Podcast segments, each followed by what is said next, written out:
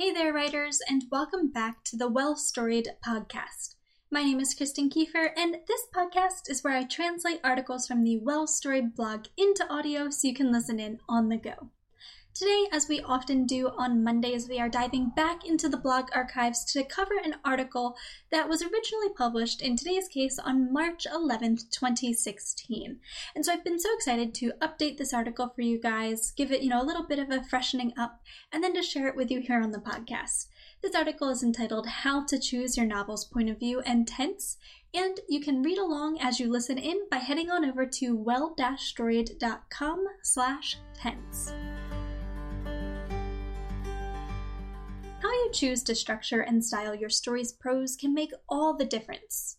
Two of the biggest elements that affect your prose are, of course, point of view and tense. Does it really matter if you write your book in first person or third person? In past tense or present tense?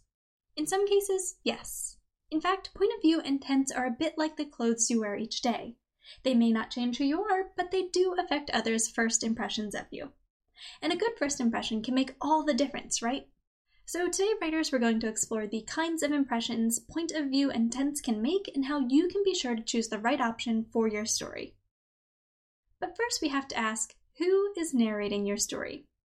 Before we can discuss how to choose the best point of view and tense for your story, we need to ask this one simple question.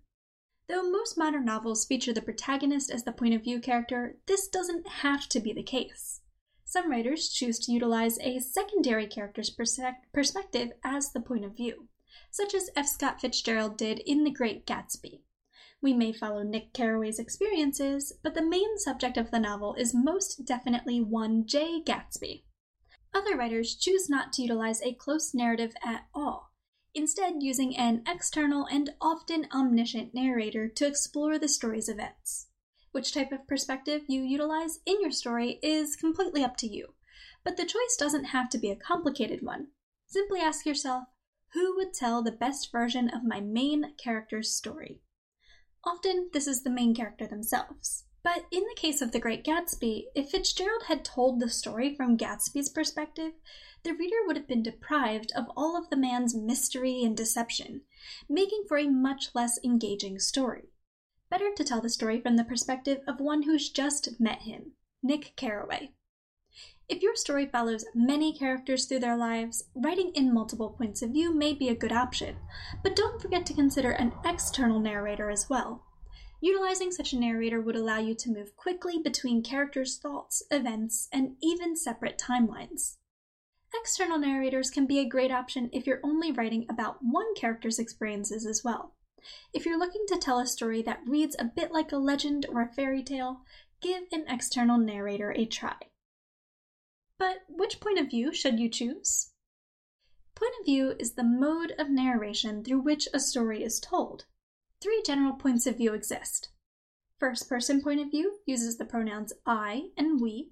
For example, I run through the woods, tearing through branches and tripping over roots. Second person point of view uses the pronoun you. For example, you run through the woods, tearing through branches and tripping over roots. And finally, third person point of view uses the pronouns he, she, it, or they. For example, she runs through the woods, tearing through branches and tripping over roots.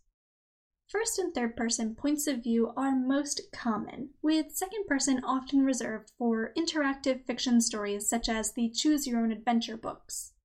One example that breaks the mold, however, is the fifth season by N.K. Jemisin, in which second person is used to place distance between the protagonist and their experiences, reflecting the protagonist's state of mind.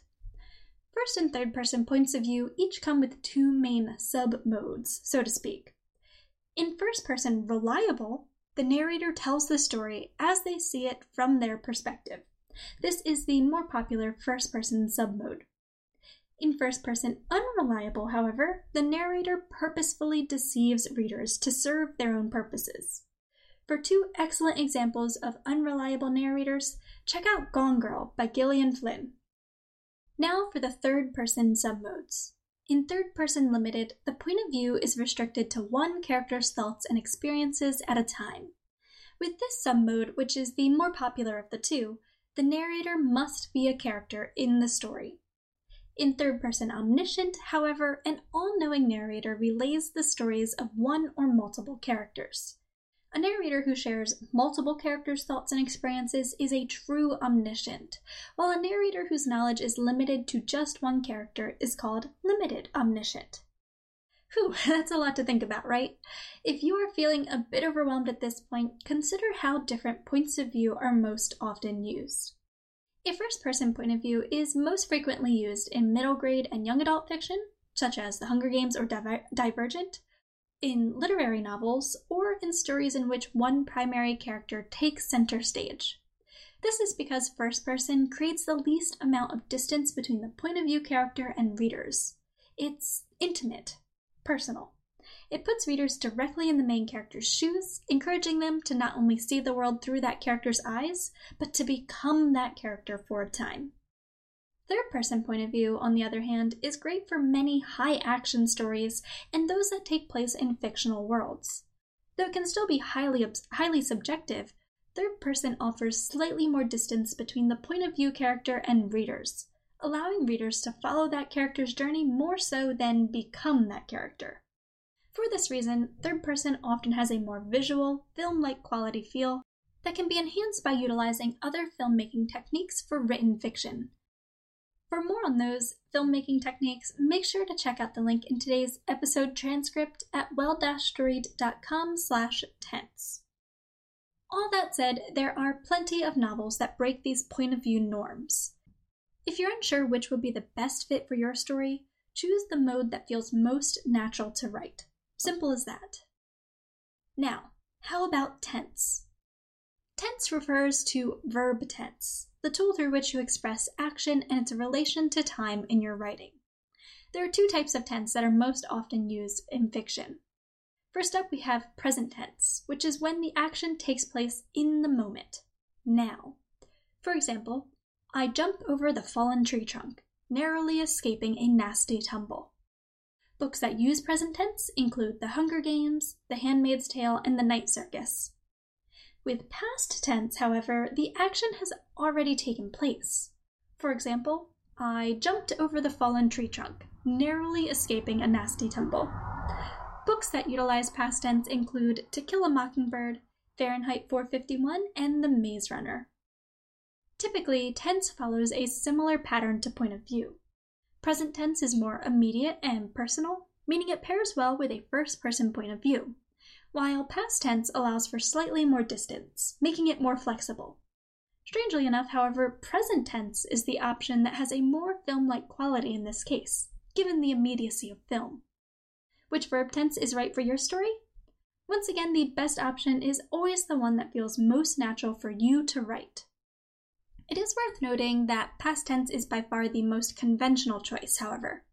Because first person is far less common, it can sometimes feel jarring to readers. This doesn't mean there's anything wrong with writing it, but it's a note every writer should consider when crafting their stories. So, between point of view and tense, why is the best option always the one that feels most natural if first impressions can make all the difference? Returning to our clothing analogy, don't let the clothes wear you. Put on what's most comfortable, then walk forth with pride. Confidence will always make the best impression of all.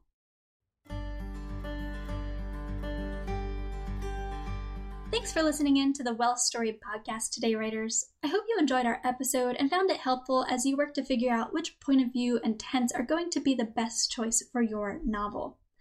If you enjoyed today's episode, make sure to subscribe to receive notifications about all future episodes. If you don't know, the podcast is now available at well-storied.com, but also on YouTube, on SoundCloud, and on iTunes. So make sure to check out the podcast on whatever option you like best. If you're enjoying the podcast and would like to support all that I create for Well Storied, including the articles on the blog, the free email courses, the writing workbooks, and more, make sure to head on over to patreon.com slash wellstoried. If you don't know, Patreon is where you can support your favorite creators by making a small monthly donation that you define. So for as little as $1 a month, you can support all of the free resources that I create for Well Storied, and all that really goes a long way towards helping pay for the bills involved in keeping Well Storied and this podcast in particular up and running. So if you would like to join the team and become a Well Storied patron, again, make sure to head on over to well-storied.com slash Patreon. Again, writers, thank you so much for listening in today. I hope you enjoyed today's episode, and I will see you guys soon. Until then, happy writing! Bye!